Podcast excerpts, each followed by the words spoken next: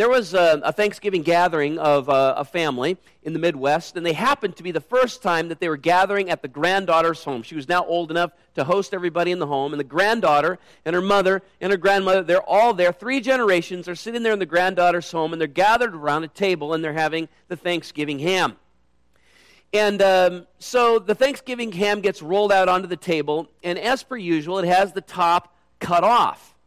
And the question begins to go around the table uh, why the, the, the, top half of the uh, ham is, is cut off. And the granddaughter says, Well, I always thought it had to do with something thermal processing, and because uh, I always saw mom do it, and so that's just what I did. And the mom said, Really? You thought it was about thermal processing? I, I thought it was about the juices circulating and it needed to be cut off so that you could kind of get the juices in there during the middle of the cooking process. That's what I thought that was all about. And the grandmother's sitting there saying, Really? That's why you cut off the top half of the ham? I cut it off because when I first started doing these dinners in 1953, the oven was so small, I had to cut off the top of the ham so it would fit in the oven. See, cutting off the top of the ham is this idea where you get married to the form of a thing and you just keep perpetuating the form even though it no longer achieves the function. The function in this case is preparing a great Thanksgiving Day ham. The form, as you can see, with changing conditions, ought to change while the function remains the same. If you get this, you can understand uh, effectively how we want to apply the ancient text of Scripture to a modern context and making church meaningful. See, here's what happens in churches is we get married to the form. We get married to a form and then start forgetting really about uh, making sure that we're accomplishing the function. And sometimes when you get married to a form, when all the context around you changes, but the form keeps staying the same, you no longer accomplish the function that that form was originally intended to express. Let me give you an example.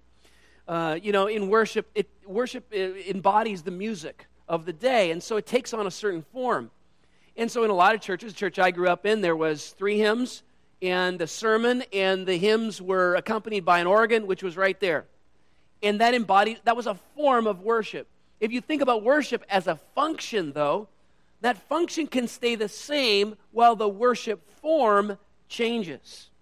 And sometimes, as you can probably guess, in churches we get married to the form, so heaven help the person who, who leads the campaign to get the organ to leave the church. Because when the organ leaves the church, what does someone assume is also leaving the church? Worship, right? Someone assumes that the function is now violated because the form has been violated. If you can understand the difference, you understand what cannot change if a church is going to have guiding North Star functions, then you can understand that everything else can change in order to make sure that the functions are accomplished. Just give you another couple of examples. Space flight, you know, in 1969, the, uh, the, the apex of space flight, which was brand new, was the Saturn V rocket. It is still to this day the most powerful motor that human beings have ever made. And it launched people up into space and took them to the moon and back. But guess what? That all changed. The, the, the, the, shuttle program replaced the Saturn V program, and guess what? The shuttle program is half as powerful as a Saturn V rocket. Some people go, oh, no, that's a degradation of technology. No, it's a massive leap in technology because uh, the solid fuel uh, boosters are reusable and the shuttle was reusable over and over again. It became, it made space travel sustainable. The form changed, the function, space travel, remained the same. And then uh, a final example. How many remember Saturday Night Live, the grumpy old man character? Anybody remember this, the Dana Carvey thing? Yeah, right. So he always started out every phrase, he'd go, back in my day. And it was really funny because a lot of you maybe had parents or grandparents who would say this. They'd start every sentence with, back in my day. And he would say dumb stuff like, back in my day, we walked 10 miles to school and back in the snow, uphill, both ways. And we liked it. That's how he ended everything. And we liked it. He said, Back in my day, we didn't have video games. We made up our own games, like chewing the bark off a tree, and we liked it. Back in my day, we didn't have those fancy moving pictures. Back in my day, there was only one show in town. It was called Stare at the Sun. And we'd stand there and stare until our eyeballs burst into flames and our skulls caught on fire, and we liked it. Oh, we loved it. We couldn't get enough of it. So, yeah, that whole, that whole shtick. So we knew what's going on with the grumpy old man. He has mistaken form for function. What he really wants to perpetuate from one generation to the next, the functions of human experience that he wants to see perpetuated are things like hard work, physical fitness, self reliance, responsibility, discipline, not eating the bark off a tree. Right? And there's not necessarily anything inherently great about walking uh, to school 10 miles if uh, the functions are being sustained. So in 1995, uh, the, the founding families of AC3, there was the Gettys and the Hollands, there was the Thiessens, and then we sat in the living room and we had a fresh sheet of paper and we said, we felt God was calling us to start a church. And the first identity question was simply this What are our functions as a church? What are those things that cannot change? Those principles, values, and imperatives that must uh, be, be put forward if we're going to be faithful to the words of Jesus. And then once we understood that, then we knew everything else could change in order to be effective in our mission.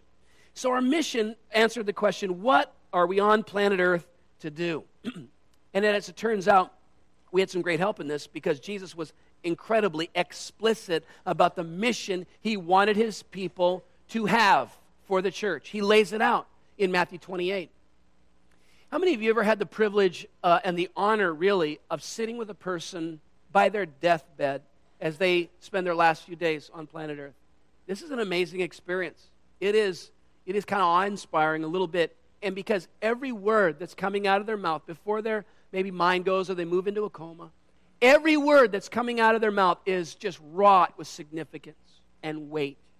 Because you know that their last words really matter. It's about what mattered to them. It's about what they want to instill in you. It's about what they want to move forward. There's not trivial. Nothing's trivial at that point. It's the most important stuff. Well, guess what? We kind of have that with Jesus. We have his last words on planet Earth before his ascension in Matthew chapter 28. And we said to ourselves, boy, his last words ought to be our first concern. And his last words go like this I have been given complete authority in heaven and on earth. Therefore, go and make disciples of all nations, baptizing them in the name of the Father and the Son and the Holy Spirit. Teach these new disciples to obey all the commands that I have given you, and be sure that I am with you always, even to the end of the age. It's what theologians have called the Great Commission, and it really summarizes the mission for the church. So when we translated that into modern language, we said, okay, clearly the world matters to God. So recognizing that people matter to God and therefore matter to us, the purpose of Allen Creek Community Church is to provide every seeker in Snohomish County a safe place where they can become fully devoted followers of Christ. That's a lot of words. So if you're interested in becoming a, a, a, member of AC3 and say, I better know the mission of the organization I'm a part of, you can boil that whole thing down into two words reach and teach. Got it? It's real simple. What's the mission of AC3? Reach and teach. Because notice the first part of Jesus' Great Commission is go. Like there's an extension there, there's a reaching implied there. He wants his people to be about reaching people who are not following, not disciples, not believers, convince them to become believers and disciples and followers.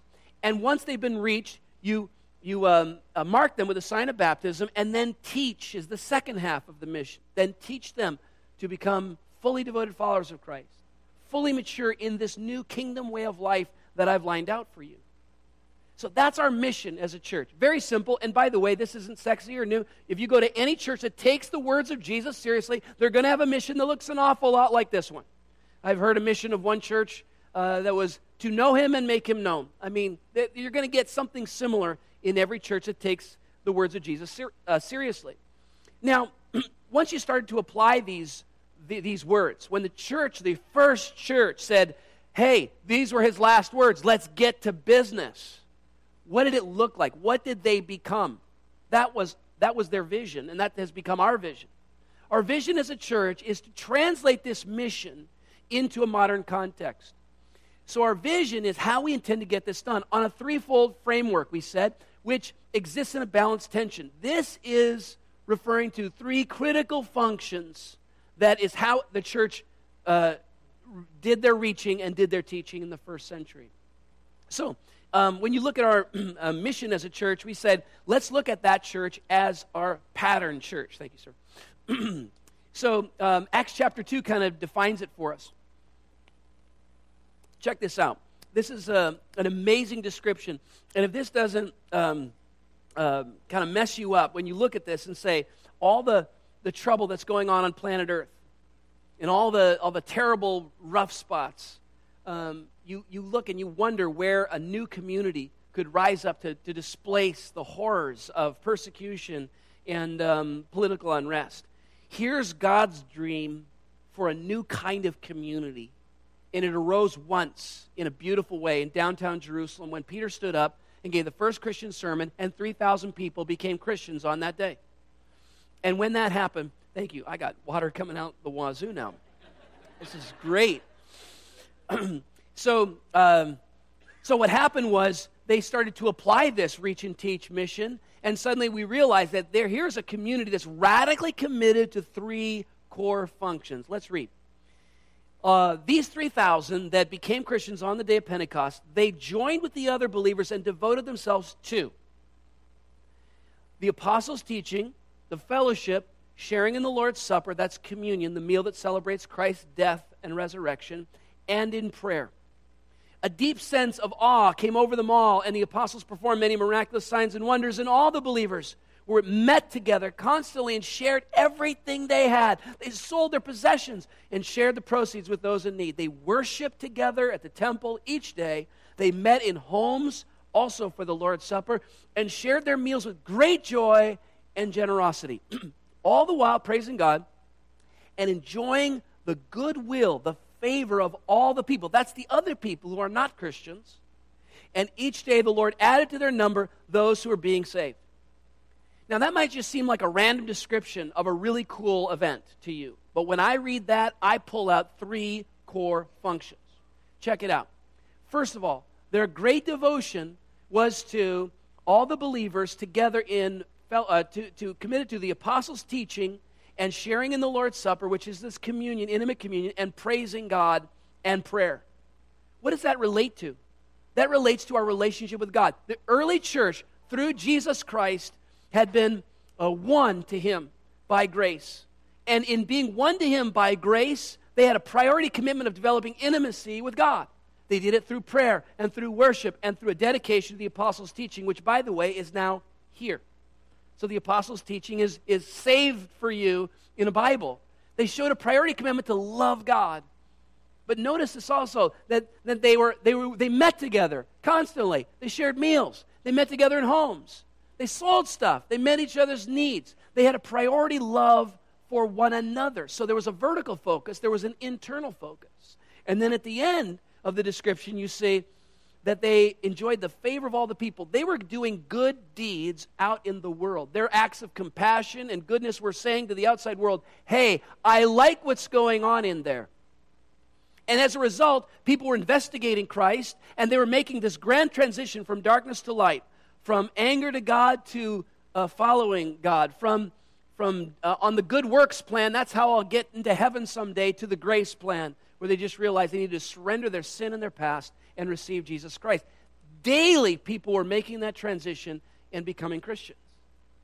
So we realized that there's these three grand purposes. We gave them names. We said, let's call the first connecting. If you begin with this person who's irreligious, who's outside the fold, Webster's defines connecting as joining or fasting together to associate with or relate. And look what they were doing. They were out there doing wonderful acts of compassion as they went, right? There was a sense in which they had a, a relationship with the outside world. They existed in some sense for the benefit of their non members. That's a fantastic thing when you think about it. What other institution does that on planet Earth? It exists for the benefit of its non members. But the church has this priority commitment to love people who aren't a part of it. That's a fantastic thing. And what a giving and grace filled thing. That community was full of grace. But then we also notice that they were a communing community. Once people turned their lives over to the Lord Jesus Christ, they became intimately connected with God, and that's what communing means. That's about loving God.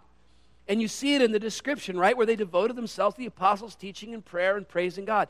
And then, thirdly, you see this internal focus. We call that coaching at AC3. so Webster's defines coaching as training, giving instruction, leading the way. And it just kind of shows, again, another core function of the early church. Look at them, devoted to each other, devoted to meeting together, devoted to grouping, devoted to giving to one another. It was awesome. In AC3, if you can read this description and not get messed up in your head to say, this is God's dream on planet Earth, the cherished object of his affection now and forever is the church. The called out ones, that's what church literally means. The body of Christ, the physical expression of Jesus Christ on earth. This is what it's meant to do commune and coach and connect. It's meant to love God, to love one another, and love outsiders radically and intensely. He said, These are the functions of the church, and we better be doing this if we're going to model our pattern church. Let's go to the next slide. So you see our pattern church. And as they're going about reaching and teaching, they're getting it done with these three priority functions. And we said to ourselves, this cannot change. That's what has to carry on until Jesus comes back because these are the functions that must define Jesus' people.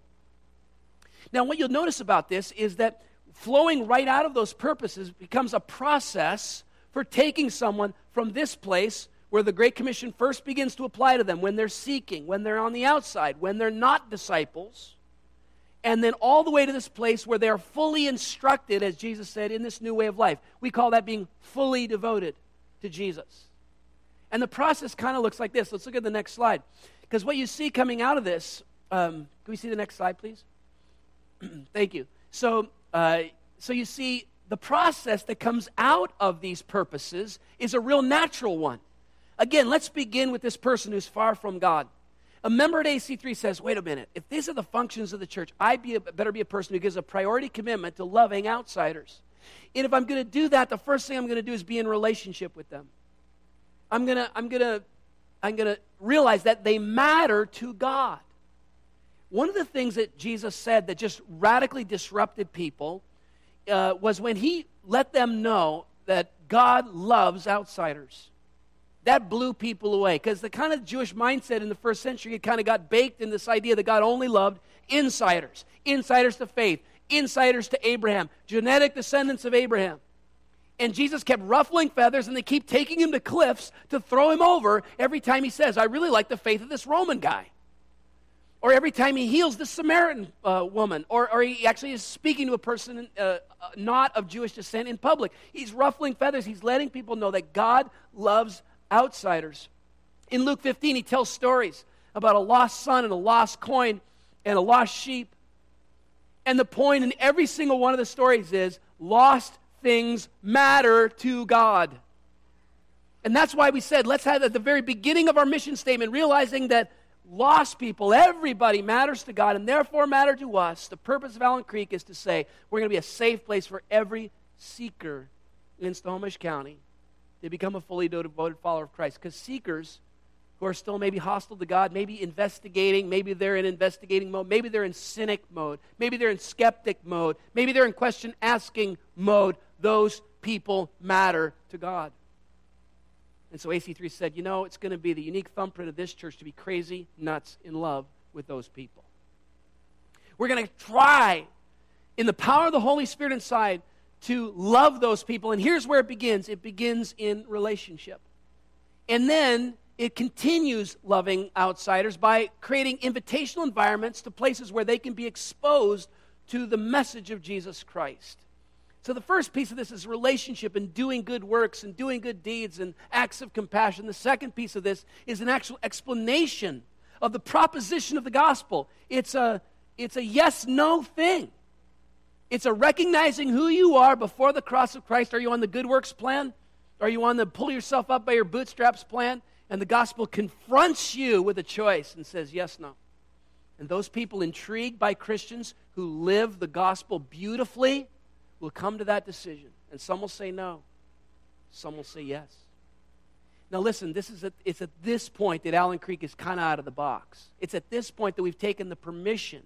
If we're going to maintain the function of loving outsiders well and seriously, that we're going to try to do that in as many forms as are effective for us. In the first century, we see a couple of different forms. Matthew, when he gets his life wrecked by Jesus Christ, what's the first thing he does? Does anybody know? He throws a party. And who does he invite to this party? He invites all his tax collecting buddies, his prostitutes, and all the ne'er do wells, and everybody that he can, and they're going to meet Jesus in this non threatening environment where Jesus is just going to be in front of them. It's a natural impulse to create environments where you can invite people in where they can investigate the claims of Christ. You see it in Matthew's uh, journey, you see it in Paul's journey. He says, Okay, I'm going to the city, and the first thing we got to do is explain to everybody that God is welcoming people and creating a new family of his very own out of all the peoples of the earth. How am I going to do that? Hmm. I think I'm going to rent a lecture hall. And during the fiesta, or the siesta, which by the way, Mediterranean culture, everybody shuts down between 10 and 2.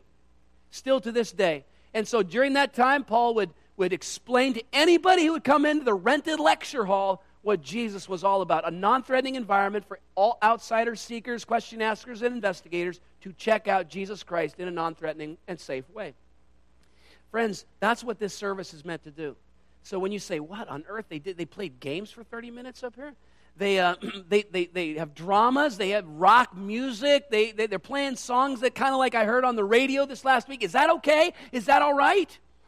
And we've always taken these great permissions from the radical love that we've seen in the New Testament of people who say, once I'm connected to Jesus, I want to get you connected to him any way I can. I will create inviting environments to make that happen.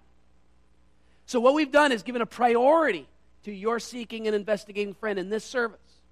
So, this service will be take the cookies of the gospel, put it down on the lower shelf. It'll make sense. We're going to try to ruthlessly eliminate Christianese, fancy words. We're going to try to communicate in the language of today. We're going to try to make things relevant. People are going to come in and say, hey, this relates to my life.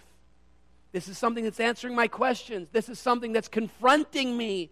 So we say that this environment is a safe place because you're welcome no matter where you're at, no matter what your past is. It's a safe place to hear a dangerous message because if you actually grab hold of it and God confronts you with the gospel, it'll change you forever. And you'll be a different kind of person. And you may have to lay down your past and your sin and some cherished parts of you to follow Jesus.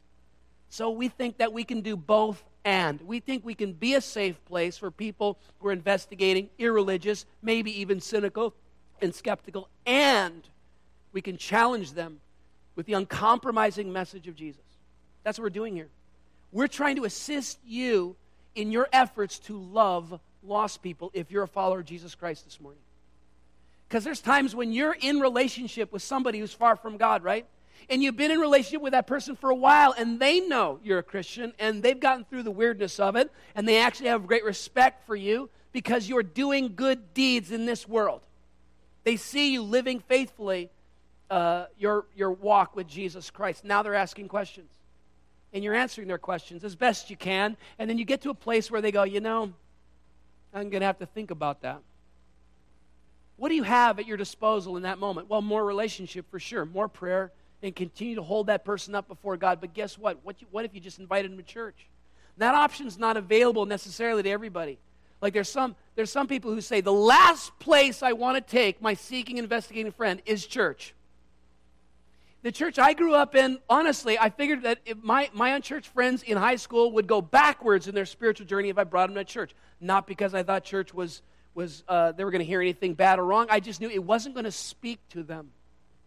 So we've created this environment so that we can be people who are loving lost people well. They're, they're a safe place to hear a dangerous message. But you see that when a person comes, and what we're finding is people come sometimes seven months, sometimes a year, sometimes a year and a half on your arm. And when they come in this way and they get their questions answered and God confronts them, there will come a day when they go from darkness to light.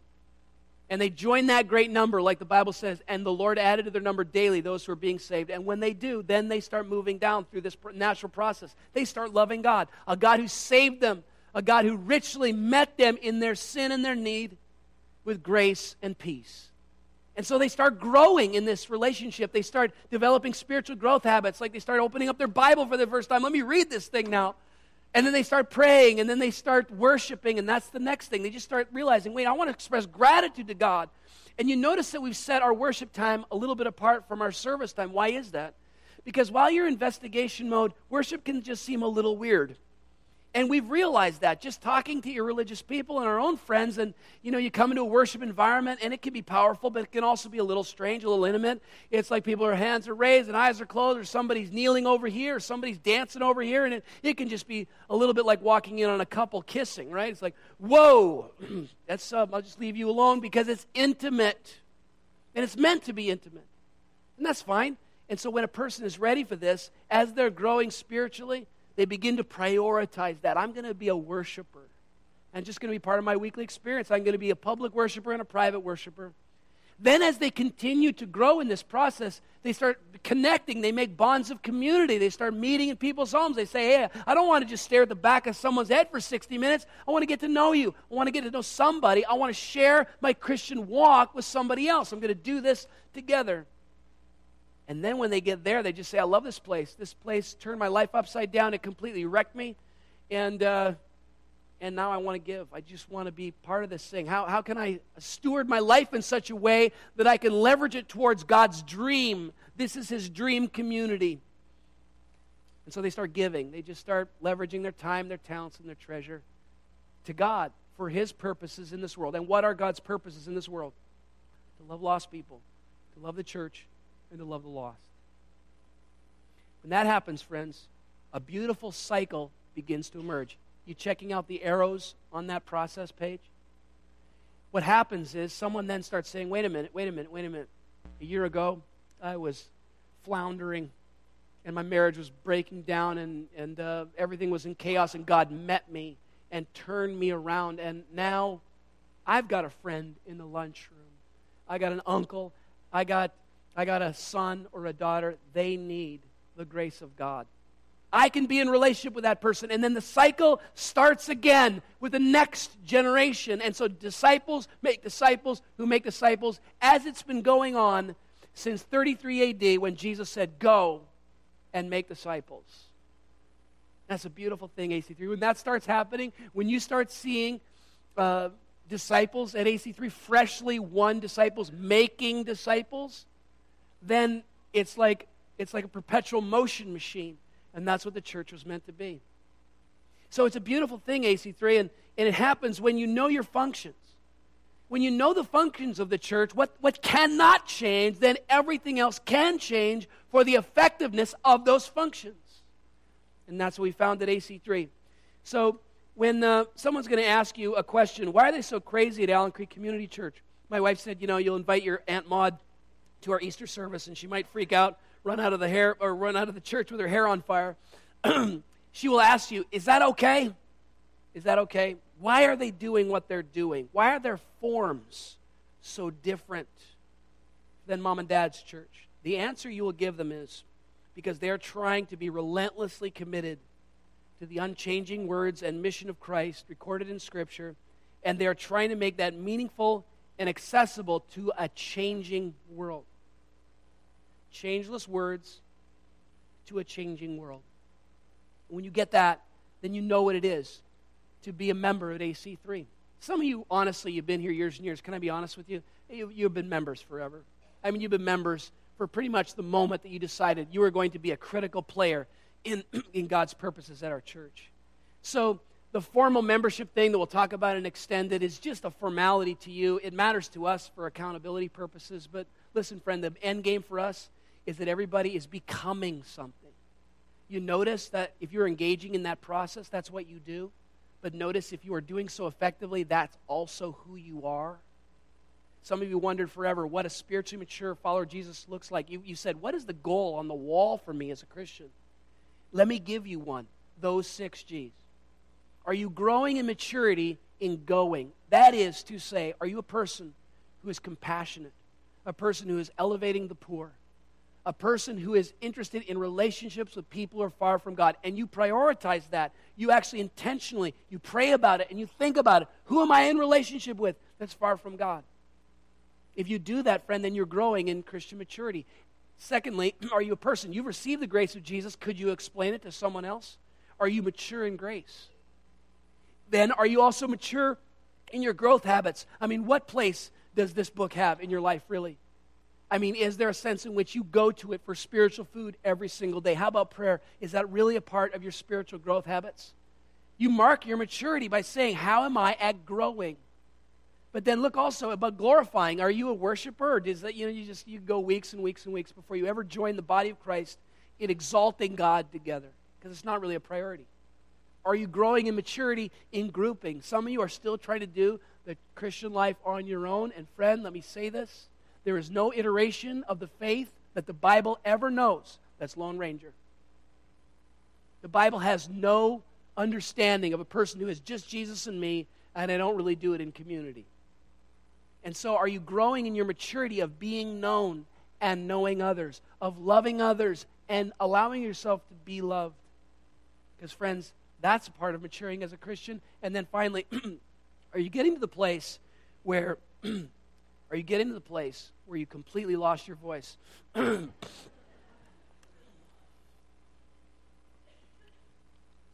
are you getting to the place where your whole life is on the altar? because of what Christ has done for you. And until you get here, AC3, you don't say that you're a fully devoted follower of Christ. And there's a great scale of people growing from new birth experience. You're a baby at that point in the faith. But you don't get to this place of spiritual maturity until you say to God, listen, my time, my talents, my money, it's a prioritized towards your purposes in this world. And when you get there, you say, I'm moving towards spiritual maturity. It's defined by these six things I'm going, I understand, and I'm giving away grace. I'm glorifying and I'm growing, I'm grouping and I'm giving. And that defines me as a person who's looking more and more like Jesus. If that's you, friend, then you're already participating as a member of our church. And if so, then you are joining me in God's great dream in this world. And I still believe in the church. Some of you have probably gone through a place, maybe in your life, where you thought the church was like a dinosaur. What happened to the dinosaurs? they went extinct. You said to yourself, this is where the church is going. It's just going the way of the dodo bird rise of secularism, rise of atheism. But listen, you haven't understood the church globally. Yeah, around the neighborhood here, secularism is on the rise. Check it out globally. The church is going gangbusters in the south and in the east. It's going crazy nuts. Do you know that the church is growing the fastest in Iran of all the countries of the earth? Iran the gospel is doing amazing things because the grace of Jesus still plays. Because still people feel innately separated from God. They feel innately guilty. They feel innately um, at a loss to deal with their guilt and their um, sense of lostness in this world. And the gospel comes to them and says, You matter. And there's love in heaven with your name on it. Now, question, friend, will you agree with God, confess and repent, and move into the kingdom? And this invitation still plays around the world because the church is this institution that God has used to change a heart.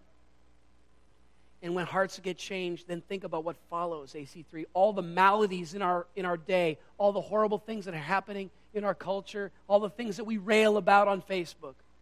Well, what would happen if hearts got changed? Then marriages start to change. Addicts get their worlds turned upside down, their inner lives rearranged. Lost and lonely people get connected to community. Uh, families instill Christ like character into the next generation that we're also worried about. And then people who are just kind of floundering and wondering what their purpose is get unleashed in this world as their gifts get mined out and used by God to further his purposes in this world. Which are simply what? To love lost people, to love the church, and to love God devotedly. And if you'll be with me on that, friends, then we together, as members of Christ's body, will participate in God's amazing dream. Let's pray together. Oh God. May we in this room be ready to take our part, to take our place in the bride of Christ, and to realize this is our moment. This is our moment on the stage. Many have come before us, and some have stewarded their moment really, really badly. There's been inquisitions and really nutty stuff. But then we're this generation of Christians. And what will it be said of us? How did we steward this moment? I pray, God, in the power of the Holy Spirit, that we would be people who are zealously committed to loving you who are relentlessly committed to loving one another. and who are passionately committed to loving those who are right now far from you with the kind of love that you showed all lost people. And in this way, God, we want to do your work and be partners with you until Jesus comes back. We pray in his name. Amen. I'm so glad that you're here, AC3. And if my voice will handle it, we're going to keep this going and extend it. And honestly, if you wanted to become a member of AC3, 30 more minutes and you're in the boat and you're rowing with both oars and you're understanding what it is to be formally a part of this family. So I invite you to do that. We're going to do that in this section right here. And next week is Easter. Please think about who you want to invite to that. And we will see you on Resurrection Weekend.